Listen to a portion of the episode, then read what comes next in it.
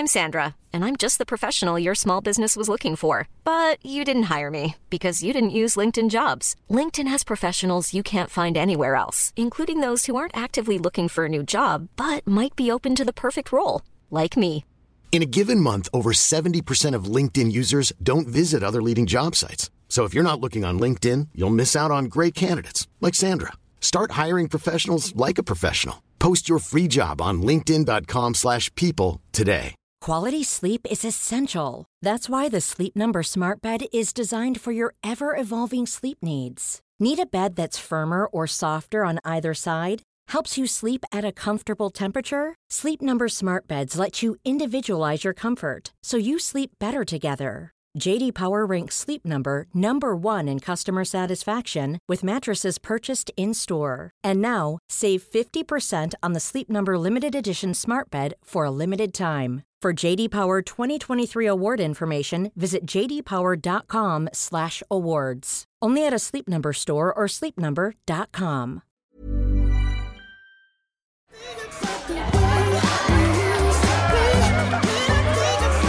Il y a quelques mois, j'ai fait mon tout premier karaoké avec des amis. J'y suis allée avec pas mal de curiosité et un peu d'appréhension. Nous avions réservé une salle pour une durée de trois heures, mais pour moi, c'est passé en trois minutes. Je me suis incroyablement amusée à chanter sur des tubes de la chanson française, mais aussi sur du Niagara ou du Britney Spears, qui sont pourtant des musiques que je n'aime pas en temps normal et que je n'écoute jamais. Je suis sortie de cette session vidée mais aussi euphorique, un peu comme après une bonne séance de sport. Depuis, je repense pas mal à cette nuit-là. Et je me suis mise à en parler à tout le monde autour de moi. J'ai récolté deux types de réactions. Ceux qui, comme moi, adorent le karaoké et ceux qui, à l'inverse, détestent chanter. J'ai aussi commencé à noter tous ces moments où nous sommes amenés à chanter ensemble. Aux anniversaires, lors d'événements sportifs ou de manifestations.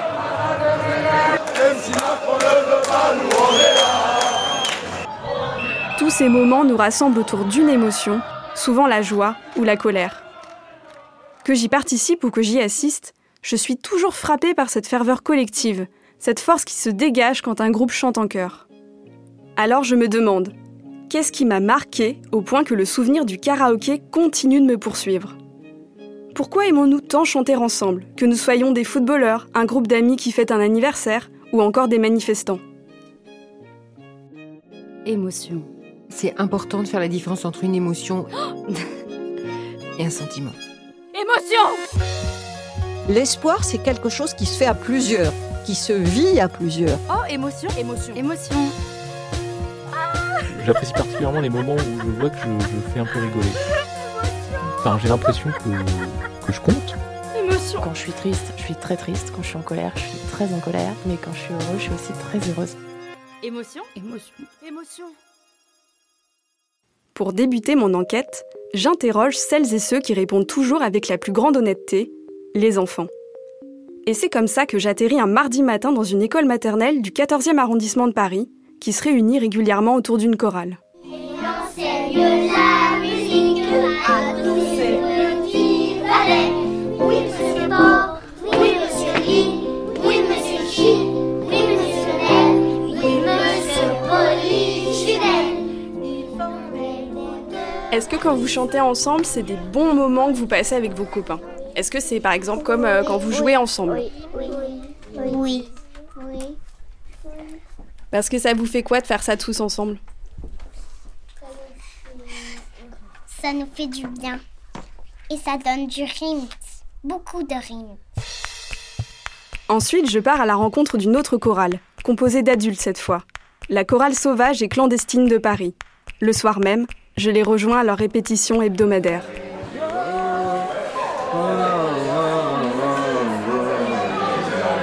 Ça fait qu'au piano. Avant de commencer, Ludivine, la chef de chœur, demande aux choristes de donner un mot pour qualifier leur forme du jour. Puis, elle donne une consigne qui m'intéresse particulièrement. Euh, et maintenant, une deuxième consigne, euh, vous allez dire en un mot ce que vous fait pour vous le fait de chanter en chorale. Ça y est, vous avez votre mot ? Non. On fait dans l'autre sens. Alizé, tu commences ? Énergie. Euh, joie. Famille. Euh, chaleur. Extérioriser. Dynamisme. Décompression. Humanité. Inspirer, expirer. Connexion. Légèreté. Émotion. Bah, travail, hein. Je te soutiens, Ludo. Euh, vie. Très bien, c'est une belle conclusion, merci. En écoutant les mots choisis par les choristes, je me rends compte que le vocabulaire utilisé correspondrait parfaitement pour décrire ma propre expérience de karaoké. C'est un ensemble d'émotions et de sentiments hyper positifs. L'apaisement, la légèreté, la joie, la connexion. Il y a un peu un grand écart qui se crée entre le moment où j'arrive à la répétition et je vais mal, ou en tout cas je vais pas bien, et je ressors de la répétition et ça peut être complètement l'opposé. Parmi les membres de la chorale Sauvage et Clandestine, je fais la connaissance de Marine. Il y a huit ans, alors qu'elle se bat contre une dépression déclenchée par une rupture amoureuse, elle découvre la chorale un peu par hasard.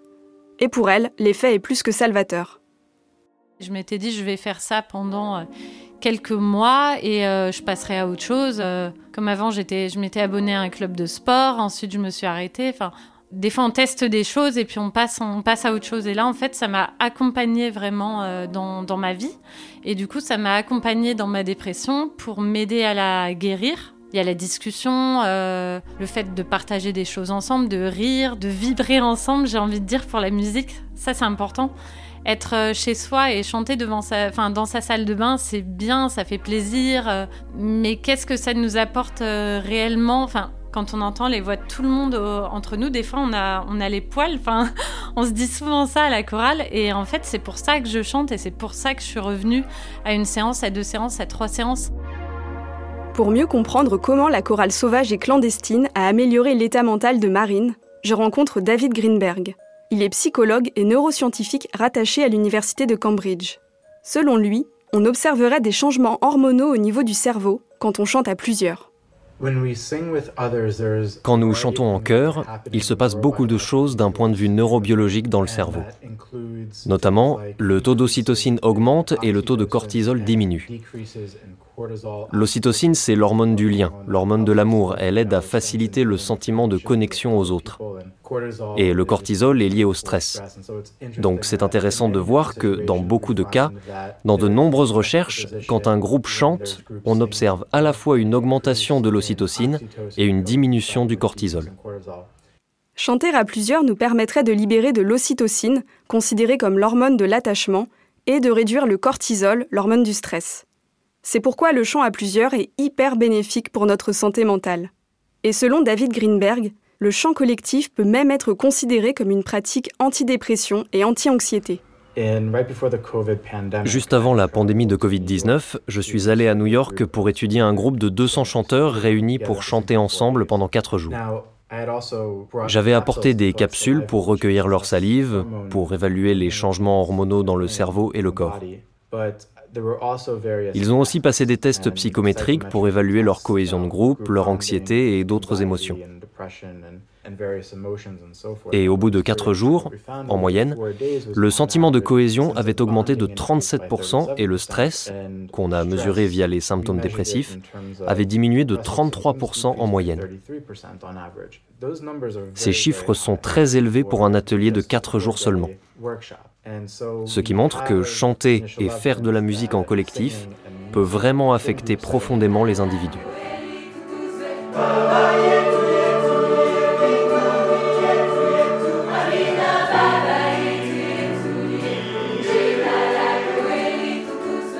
La chanson Baba Yetu, écrite et composée par Christopher Tin, est une interprétation de la prière « Notre Père » en swahili. C'est donc un chant religieux qui a vocation à rassembler. Et ça a l'air de bien fonctionner sur les membres de la chorale Sauvage et Clandestine. En les regardant chanter, je ne peux pas m'empêcher de noter les sourires, les clins d'œil que s'adressent les choristes. La complicité entre les différents membres de la chorale est évidente. Un attachement solide que me confirme Ludivine. Voilà, il y a quelque chose de, de très fort qui se passe à chaque fois qu'on chante ensemble, ça, il n'y a pas de doute, et, et qui est différente en fonction de l'émotion. Sur une chanson émouvante, où il y en a un qui peut se mettre à pleurer, bah, il y a beaucoup de solidarité, un petit câlin pendant la chanson, voilà. Euh, sur une chanson euh, que, au contraire, coup de poing, il faut aller chercher de l'énergie et, et pas sourire et rester dans l'émotion. Et après, il y a une vraie solidarité qui s'est créée. Euh, je pense à toutes les fois où des gens ont eu des coups difficiles. Euh, il, y a, il y a deux semaines, on a fait un, un week-end à Metz et euh, on avait un ou deux qui allaient pas très bien. Et en fait, euh, ils sont revenus du week-end boostés, euh, avec des bien meilleures ondes, parce qu'en fait, on est quarante-sept, donc ça va... Il n'y a pas une personne qui s'occupe d'une personne, c'est quarante-six personnes qui s'occupent de vous s'il y a besoin, quoi, à peu près. Enfin, il y a vraiment cette solidarité, ouais. On pourrait se dire, en écoutant Ludivine, que les différents membres de la chorale se sont tout simplement liés d'amitié. Mais je me demande s'il n'y a pas autre chose, dans le fait même de chanter ensemble, qui participe à ce sentiment de connexion entre eux. Pour David Greenberg, il faudrait chercher du côté de ce que l'on appelle l'effort de synchronicité. On voit que les gens se synchronisent quand ils chantent ensemble ou jouent des percussions ensemble. On peut observer cette synchronie d'abord au niveau physiologique, en termes de battements cardiaques et de fréquences cardiaques. Il y a même une synchronie dans la réponse électrodermale des gens, c'est-à-dire sur la température de leur peau, la sueur produite, et cetera. Et à différents niveaux, se synchroniser affecte la manière dont on se perçoit les uns les autres. Ça affecte la perception du groupe, mais aussi de ses propres comportements. Nous avons découvert que la synchronie cardiaque et la synchronie entre joueurs de percussion contribuent au sentiment de cohésion dans le groupe et au sentiment d'efficacité du groupe. Cette synchronie, que vivent les membres de la chorale Sauvage et Clandestine, elle me fait penser aux expérimentations musicales pendant les confinements de deux mille vingt.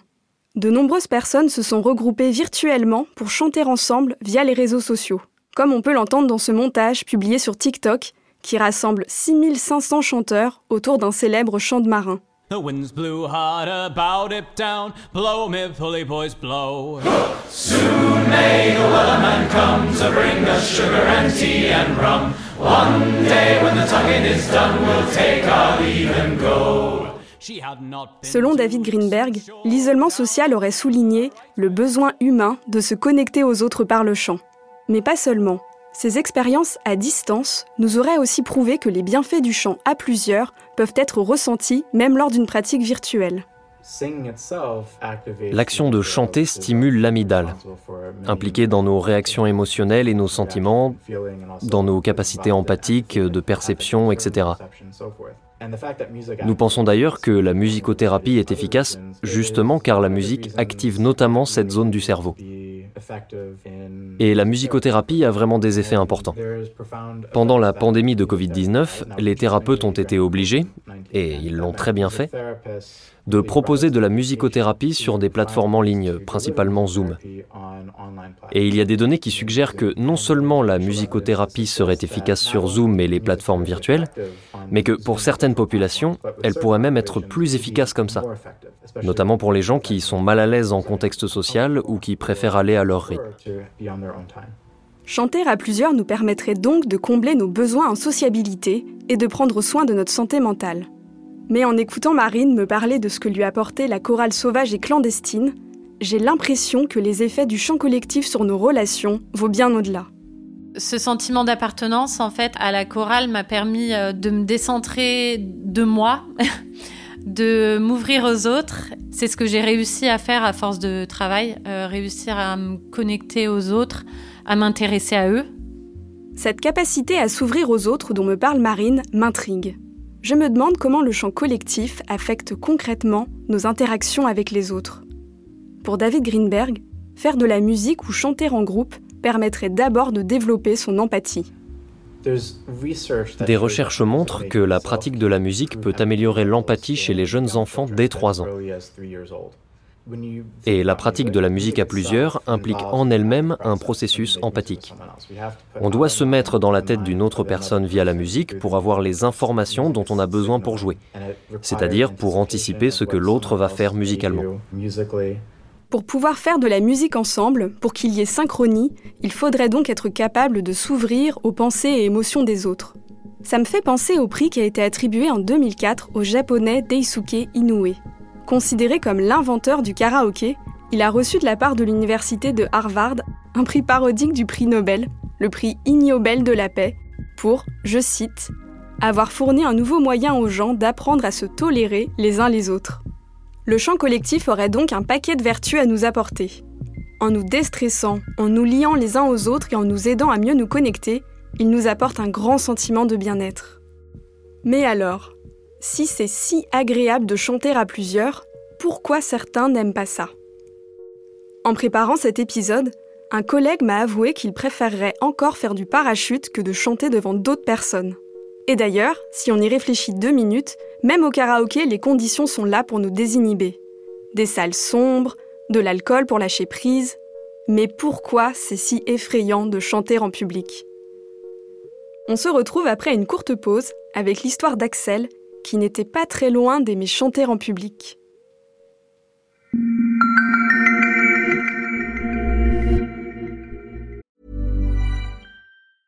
I'm Sandra, and I'm just the professional your small business was looking for. But you didn't hire me, because you didn't use LinkedIn Jobs. LinkedIn has professionals you can't find anywhere else, including those who aren't actively looking for a new job, but might be open to the perfect role, like me.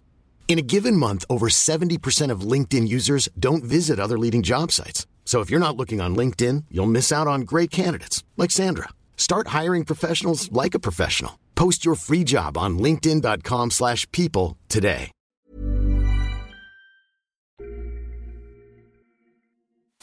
J'ai intégré très jeune que c'était pas forcément euh, quelque chose de très facile de chanter devant tout le monde. J'ai rencontré Axel, une étudiante en architecture qui ne prend aucun plaisir à chanter, en particulier dans un contexte de groupe, et ça, depuis l'enfance. On m'a dit très vite que je ne savais pas forcément chanter et donc euh, ça m'a beaucoup influencée dans ma relation du coup au chant, à la, à la représentation. Euh, parce que donc, de chanter, que ce soit en groupe ou tout seul, quand t'es petit ou même après, c'est, c'est un peu une forme de, de spectacle, de représentation de soi. Pour moi, chanter, c'était un peu cette, euh, c'était un, un moyen de... qu'on se moque de moi. Et depuis, euh, j'ai jamais... Euh, je, enfin, je cherche pas vraiment euh, à me retrouver dans des situations où je chante. Enfin, je, je les fuis même. Et euh, quand je me retrouve avec des potes qui veulent faire des karaokés, des choses comme ça, bah, je fais profil bas. Il y a pas très longtemps, on est parti donc au ski. Et il y a eu... Il euh, y avait un, un de mes potes qui aime beaucoup la musique, qui est tout le temps en train de faire de la musique, euh, dès qu'il peut chez lui. Donc, dans le chalet au ski où on était, il y avait un, un clavier. Et euh, tous les soirs, donc, il tapait sur son piano, euh, voilà. Et euh, arrive donc le moment où, voilà, il veut que tout le monde chante. Et donc, ben, il chantait, on chantait beaucoup des musiques que je connaissais pas mal, donc je me suis un peu laissée emporter, ou j'ai un peu laissé tomber mon, mon bouclier de... Enfin, je me retenais parce que, en fait, c'est vrai que j'avais envie, finalement, de participer au moment euh, un peu amusant, où on était tous ensemble, où... parce qu'au final, c'est un des moments où, qu'on ne vit pas souvent, euh, qui, qui changent un peu de, de l'ordinaire, un peu des soirées euh, jeux de société ou films ou, ou euh, soirées à boire, enfin voilà. Et en fait, euh, je sens euh, très vite, au bout d'une ou deux chansons, que ben, mes potes me regardent avec un regard genre euh, « Oh là !» Et puis, euh, plus les chansons passaient, plus je sentais que ça leur cassait un peu les oreilles, quoi. Et, euh, et puis à la fin, euh, j'ai quand même une pote qui me sort, bah bon, au moins j'ai trouvé quelqu'un qui chantait moins bien que moi, quoi. Et au final, ben là, la dernière expérience qui devait être un moment un peu, un peu marrant, bah s'est transformée en, en moment euh, où en fait, au final, bah, la prochaine fois, je chanterai pas, quoi. Ce qui est arrivé à Axel, c'est un peu le pire cauchemar du collègue dont je vous parlais. Mais sans avoir subi de critiques aussi directes, on peut tout de même avoir très peur de chanter en public. Pour mieux comprendre cette appréhension, je contacte Jean-Luc Leroy. Il est enseignant-chercheur à Aix-Marseille Université, avec une triple casquette de musicien, musicologue et psychologue clinicien. Pour lui, parfois on projetterait tellement les critiques à l'avance qu'on n'aurait même pas besoin de les entendre pour avoir peur. Il se mettrait alors en place un ensemble de mécanismes psychologiques qui conduiraient au blocage. D'abord, l'idée d'une solitude par rapport à une masse, que l'on projette comme une masse unifiée, alors qu'en fait, ce sont des individus isolés. Et puis, le fait qu'on va pouvoir voir qui on est à travers nous. Parce que, d'abord, j'ai la manière dont je suis euh, en termes d'image, au niveau visuel, mais en outre, en termes vocal. Est-ce que, je ne vais pas dire des bêtises, mais derrière ça, il y a surtout l'idée, comment ils vont me juger ? Et on est là dans toutes les... les problématiques liées au jugement d'autrui sur moi-même. Un autre facteur de la peur de chanter, selon Jean-Luc Leroy, serait le risque que notre voix trahisse nos émotions. La voix, c'est un marqueur émotionnel. Certaines théories, d'ailleurs, euh, sur la musique, pensent que la musique, euh, enfin, la force expressive de la musique est en grande partie basée sur le fait que la musique chercherait à, à transcrire certains aspects que la voix euh, exprime qui indiquent notre état émotionnel. Parce qu'effectivement, si je parle ou si je vous chante une petite chanson sans sourire, Au clair de la lune, mon ami Pierrot. Et si je me mets en position sourire, Au clair de la lune, mon ami Pierrot. C'est pas le même timbre, parce que ici, il y a ce qu'on appelle en acoustique de la brillance. Bref, le sourire s'entend. Ça, c'est le premier point. Donc, la voix exprime quelque chose de l'émotion qu'il est extrêmement difficile de contrôler parce que euh, c'est une motricité très complexe et c'est en temps réel. Chanter, c'est donc exposer nos émotions en public, un exercice qui peut être effrayant. Mais ce n'est pas tout. La voix nous permettrait également de nous identifier en tant qu'êtres sexués. La voix, c'est un marqueur sexuel. Il m'arrive très souvent de faire chanter des jeunes adultes. On voit bien que la question de l'aigu ou du grave, de la voix de tête pour les hommes, et cetera, c'est très compliqué. Il m'est arrivé de voir un garçon en C P qui pouvait pas chanter dans l'aigu, il disait non, non, moi je, je chante pas plus haut, bien évidemment, il pouvait, euh, physiologiquement, mais pour lui, c'est être une fille. Et pour une femme, chanter dans l'aigu, il y a aussi quelque chose qui est en termes de, d'affirmation de soi, d'ouverture totale de son être, qui est compliqué. Ce que dit Jean-Luc Leroy ici fait soudain remonter à la surface une expérience que j'ai vécue il y a des années. En préparant un concours pour entrer dans une école de théâtre, je m'entraînais pour une des épreuves, à chanter, seul et a cappella, une chanson qui était un standard de jazz. Et en chantant avec mon amoureux de l'époque qui m'accompagnait au piano, j'étais gênée de partager ma voix avec celui qui pourtant partageait ma vie à ce moment-là. J'ai d'ailleurs mis fin très vite à l'exercice. On dit souvent que chanter, c'est se mettre à nu. Il y a des théories d'ailleurs en, en sociologie de la musique hein, et en psychologie de la musique qui émettent l'idée que lorsque quelqu'un chante, elle révèle tout de sa personne. Tout ce qui est habituellement caché pourrait être montré. Ludivine, la chef de chœur de la chorale Sauvage et Clandestine, est bien consciente de ses difficultés.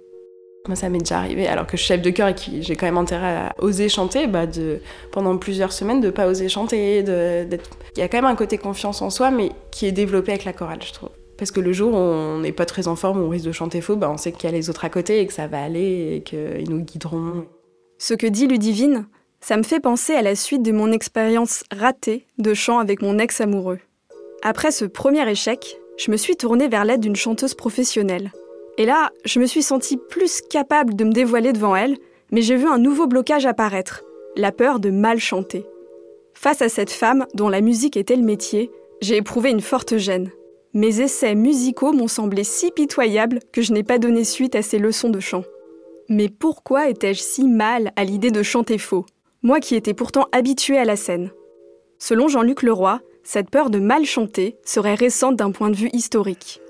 Alors, nos aïeux chantaient davantage que nous. À partir des années euh, après-guerre, donc il y a des machines d'enregistrement qui sont de plus en plus performantes et qui vont progressivement envahir tout l'espace. Mon premier métier, c'était à dix-sept ans, j'étais clavier de bal. Clavier de bal, c'est-à-dire je jouais du clavier, et puis on était un orchestre avec des gens qui jouaient de la trompette, des danseuses, des chanteuses, des chanteurs, et on faisait danser les gens. Et puis dans les années quatre-vingts sont arrivées les premières sonos. C'était quoi ? C'était une machine qui diffusait à travers des haut-parleurs le, le son. Alors c'était plus propre, parce que c'était comme les chanteurs, bref, ça enchantait les gens. Mais en fait, les machines ont complètement envahi la production des sons. Ce qui fait qu'aujourd'hui, l'essentiel, mais d'une manière euh, largement plus de quatre-vingt-dix pour cent des sons que vous entendez, ce sont des sons de synthèse, qui sont plus produits par des humains. Jean-Luc Leroy m'explique qu'aujourd'hui, nous n'avons plus besoin de faire de la musique pour en entendre. Donc, il est moins commun de faire de la musique soi-même. Et de fait, le fossé s'est agrandi entre nous et les professionnels qu'on entend à la radio ou sur les applis d'écoute. Ce qui nous met une telle pression que nous sommes souvent découragés avant même d'essayer. Le second aspect, c'est que, en même temps, on est rentré dans un monde de plus en plus gestionnaire, c'est-à-dire avec une, un ensemble d'éléments qui permettent de dire quand est-ce qu'on peut faire les choses et ce qu'on doit faire, et tout ça doit être planifié, euh, référé, et cetera. Cette dimension gestionnaire, c'est la manière dont notre société s'organise autour d'une recherche d'optimisation de la production. Ça passe par le contrôle d'un certain nombre d'éléments, dont notre temps. Dans ce contexte, tout ce qui peut sembler inutile à la production est écarté, y compris le fait de chanter pour son propre plaisir ou le plaisir de son entourage. Ce qui fait que les gens avec qui je jouais à dix-sept ans, ils ont tous arrêté de faire de la musique, en fait. Ils sont tous des gens qui ne chantent plus, qui ne produisent plus de musique, parce que les machines et la société gestionnaire les a mis de côté, tout simplement. Pour résumer, selon Jean-Luc Leroy, on aurait peur de chanter aujourd'hui car dans l'ensemble, on fait beaucoup moins de musique qu'avant. Les seules références auxquelles se comparer mettent la barre super haut, contrairement à l'époque de nos grands-parents, où on pouvait simplement se référer à la prestation musicale d'un oncle à la fin du dîner. Dans notre société gestionnaire, seuls les musiciens professionnels sont légitimes à chanter et à faire de la musique en public. Et tout ça, ça alimente notre peur de chanter devant les autres. Pour autant, même si en France on chante moins qu'avant, la pratique collective du chant persiste, et ça à l'échelle mondiale. Selon David Greenberg, on chanterait dans toutes les cultures, et depuis très longtemps. La musique est profondément ancrée dans notre cerveau. Elle vient de très loin en termes de civilisation. Nous savons qu'il n'y a pas eu une seule culture humaine, passée ou présente, qui n'ait pas joué de la musique. Absolument chaque culture humaine a fait de la musique. C'est vraiment extraordinaire. La musique semble être une constante de nos sociétés humaines. À ce stade de mon enquête, je me dis que si cette tradition ne disparaît pas malgré les évolutions sociétales, c'est qu'elle doit bien avoir une fonction. Mais laquelle ? David Greenberg me parle d'une théorie évolutionniste pour expliquer cette permanence de la pratique de la musique à travers les époques et les civilisations. Cette théorie soutient que la musique daterait d'avant les Néandertaliens et que l'on pourrait trouver les origines de la musique dans le chant des oiseaux et dans les vocalisations émises par différents animaux. Ainsi, ces signaux eux-mêmes permettraient de communiquer sur différentes qualités et attributs du groupe. Prenons les tribus des chasseurs-cueilleurs, par exemple. La théorie ici, c'est que la musique aurait été utilisée comme un moyen de communiquer à d'autres groupes les différentes qualités qu'une tribu pouvait avoir. Et donc, si deux tribus ou groupes se rapprochent ou sont sur le point d'interagir, ils peuvent s'échanger, à l'aide de la musique et des sons, des informations sur, comme on dirait aujourd'hui, leurs traits de personnalité ou sur différents personnages du groupe. Et ensuite, ils peuvent décider s'ils coopèrent ou s'ils se battent. C'est une hypothèse, une hypothèse évolutionniste de la musique et de son évolution tout au long de l'histoire humaine. David Greenberg me parle d'une théorie évolutionniste pour expliquer cette permanence de la pratique de la musique à travers les époques et les civilisations. La pratique de la musique aurait donc permis aux premières tribus de communiquer entre elles efficacement. Est-ce que c'est cette recherche de cohésion de groupe qui continue de nous donner envie de chanter ensemble ? Déjà c'est la nuit sur Rio, entendu sonner les tambours. Je suis de retour à l'école. J'écoute les enfants chanter Samba Lele du groupe Barbatoukes. C'est une chanson qui invite à se rassembler pour danser au carnaval de Rio, un événement fédérateur pour tous les Brésiliens. Et juste après la répétition, je suis frappée par les mots d'Isabelle, l'institutrice qui dirige les chœurs. Moi, ce que je vois, c'est lorsque l'on a chanté tous ensemble, on est en tout cas tous bien réunis. Et moi, je le vois sur vos têtes. Quand on a bien chanté, j'ai une classe unie devant moi. Ça, c'est sûr. Je discute ensuite avec Catherine, la directrice de l'école. Ex-choriste, elle a animé une chorale d'enfants pendant douze ans. Aujourd'hui, elle soutient la chorale de son école, convaincue qu'elle permet de souder les classes. Ça a un double euh, effet fédérateur, alors particulièrement avec des petits en maternelle, parce que ce sont leurs premières années de scolarisation. Donc, euh, y a un aspect socialisation, donc ça a l'air de rien, mais apprendre à chanter ensemble, même si nos exigences doivent rester modestes, hein, on n'est pas à l'opéra ou à la maîtrise de Radio France, il faut quand même qu'ils chantent ensemble, qu'ils aient la voix bien placée, il faut qu'ils apprennent à s'écouter les uns les autres, avant même de pouvoir découvrir les effets dans leur corps du plaisir de chanter ensemble. Ensuite, on se retrouve ensemble de façon hebdomadaire. Et là, il y a une, moi j'appelle ça une mise ensemble qui est très importante. Et le dernier point, c'est qui dit chanter, dit à un moment donné se produire. Alors soit c'est à Noël, on fait une chorale à destination des parents. Donc là, il y a encore un degré supplémentaire où ça fédère au niveau des parents.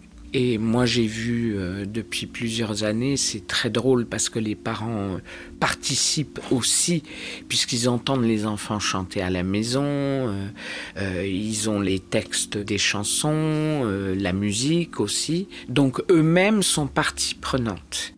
Selon l'institutrice et la directrice de cette école maternelle, la chorale permettrait donc aux élèves, mais aussi aux parents, de se réunir, de faire groupe en maintenant une cohésion. Alors je me demande, à part les premières pratiques musicales chez les Néandertaliens, y a-t-il déjà eu par le passé des pratiques de chant structurées, organisées autour de cet objectif de faire groupe ? En cherchant bien, je finis par tomber sur ce que l'on appelle les goguettes. Les goguettes étaient des clubs euh, informels, très souvent ouvriers ou populaires, qui prenaient la suite de, de clubs euh, beaucoup plus bourgeois du XVIIIe siècle, qui se réunissaient pour chanter des choses classiques. Je découvre le phénomène des goguettes dans le livre de l'historien Maurizio Gribaudi, intitulé Paris Ville Ouvrière et publié en deux mille quatorze aux éditions La Découverte. Il y avait des goguettes qui allaient jusqu'à cent cinquante personnes qui étaient reliées. Chaque goguette avait son animal de référence et chaque goguette avait aussi ses vêtements, ses rituels. Le chef de goguette qui arrivait avec un bâton, avec plein de vêtements de fête. Il y avait le drapeau. Et on rentrait le soir et le chef donnait le ton de la soirée, et donnait les règles. Sur une aire musicale, les gens étaient amenés à, comment on peut dire, inventer des, des mots, à, à chanter en faisant des variations. Et là, effectivement, il y avait toute une soirée dans laquelle les gens faisaient une espèce de compétition à qui chantait le mieux, qui inventait le mieux. Entre mille huit cent vingt et mille neuf cent trente, les goguettes sont partout dans Paris. Elles réunissent chaque semaine différents groupes d'ouvriers autour de chansons.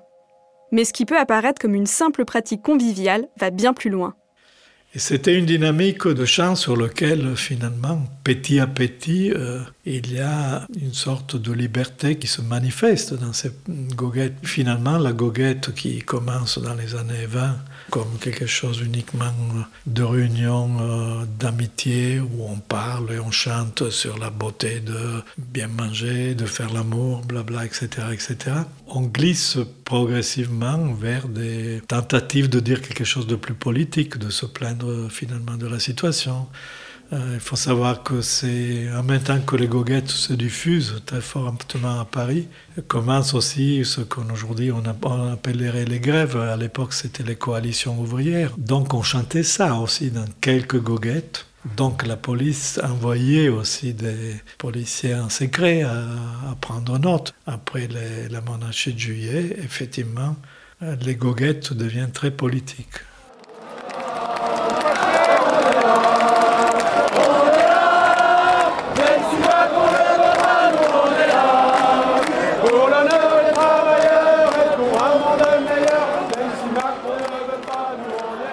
En écoutant Maurizio Gribaudi me parler de la dimension politique des goguettes, je réalise quelque chose. Aujourd'hui, l'un des rares endroits où de nombreuses personnes osent chanter ensemble dans l'espace public, c'est aussi un lieu d'expression politique, les manifestations. Et selon Jean-Luc Leroy, les chants de manifestation, quand ils sont repris massivement par la foule, renforcent la contestation sociale.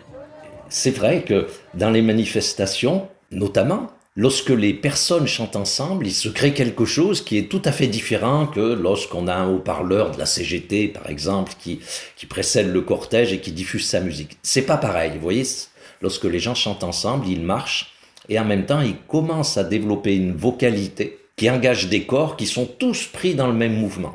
Ce qui crée cette, ce sentiment d'unité qui fait si peur aux personnes qui sont en face, parce qu'une foule comme ça qui chante d'une seule voix, vous savez, comme on dit dans l'expression d'une seule voix, c'est pas pareil que des individus qui font chacun du, du bruit de leur côté. Plus un groupe fait preuve de cohésion, plus il est efficace. On sait ça dans le travail et dans toutes les tâches. Dans des tâches guerrières, des tâches de travail, des tâches d'événements sociaux où il y a une efficacité qui est recherchée, la cohésion est recherchée. Le chant permet de faire communauté, soude, donc rend plus efficace. Le moi, le soi personnel, semble se diluer dans une espèce de, de soi social qui fait qu'on est soi et, et on est tous à la fois. Et, et alors là, la puissance est considérablement démultipliée.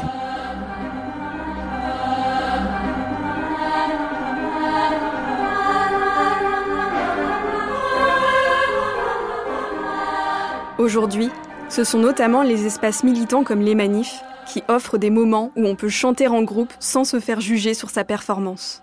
Chanter à plusieurs peut nous permettre, dans ce cadre, d'aller au-delà de l'individu. Mais cette puissance collective ne peut s'exprimer qu'à condition d'être en paix avec sa propre performance de chanteur, et donc à condition que le chant ne soit pas une source d'anxiété. Avec cette enquête, j'ai réalisé que chanter à plusieurs, si on arrive à sauter le pas, peut nous aider à surmonter nos difficultés personnelles, comme ça a été le cas pour Marine, de la chorale Sauvage et Clandestine. En s'oubliant l'espace d'un instant en tant qu'individu, on se sent faire pleinement partie d'un groupe et on s'épanouit. Alors si vous en avez envie mais que vous n'osez pas chanter devant d'autres personnes, rappelez-vous peut-être que le chant, c'est avant tout une pratique à partager. Pour conclure, je vous propose d'écouter celles et ceux qui ont ouvert cet épisode.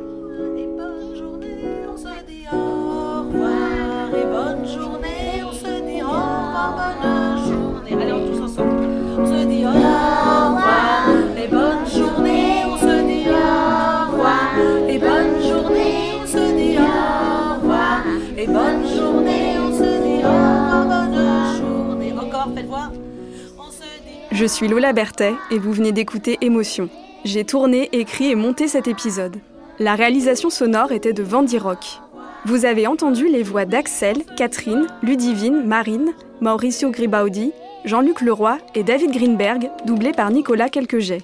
Merci à la chorale Sauvage et Clandestine de Paris, ainsi qu'à Isabelle et la chorale de l'école maternelle de l'Ouest pour leur accueil. Vous pourrez retrouver toutes les références citées dans l'épisode sur notre site. Léna Coutreau est la productrice d'Émotion, accompagnée d'Elsa Berthaud. Si vous avez aimé cet épisode, écoutez aussi En Cœur, un épisode de passage dans lequel un professeur de musique à la retraite raconte comment il a emmené ses élèves sur la scène du Zénith de Paris. Et rendez-vous la semaine prochaine pour un bonus.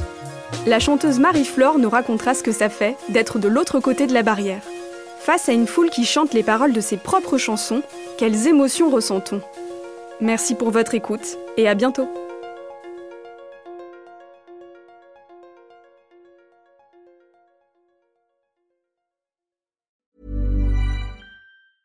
Even when we're on a budget, we still deserve nice things. Quince is a place to scoop up stunning high-end goods for fifty to eighty percent less than similar brands. They have buttery soft cashmere sweaters starting at fifty dollars, luxurious Italian leather bags, and so much more. Plus, Quince only works with factories that use safe, ethical, and responsible manufacturing. Get the high-end goods you'll love without the high price tag with Quince. Go to quince dot com slash style for free shipping and three sixty-five day returns. This message comes from B O F sponsor eBay. You'll know real when you get it. It'll say eBay Authenticity Guarantee. And you'll feel it. Maybe it's a head-turning handbag, a watch that says it all, jewelry that makes you look like the gem, or sneakers and streetwear so fresh every step feels fly. eBay gets it. So look for the blue checkmark next to that thing you love. And be confident that every inch, stitch, sole, and logo is checked by experts. With eBay Authenticity Guarantee, you can trust that feeling of real is always in reach. Ensure your next purchase is the real deal. Visit e bay dot com for terms.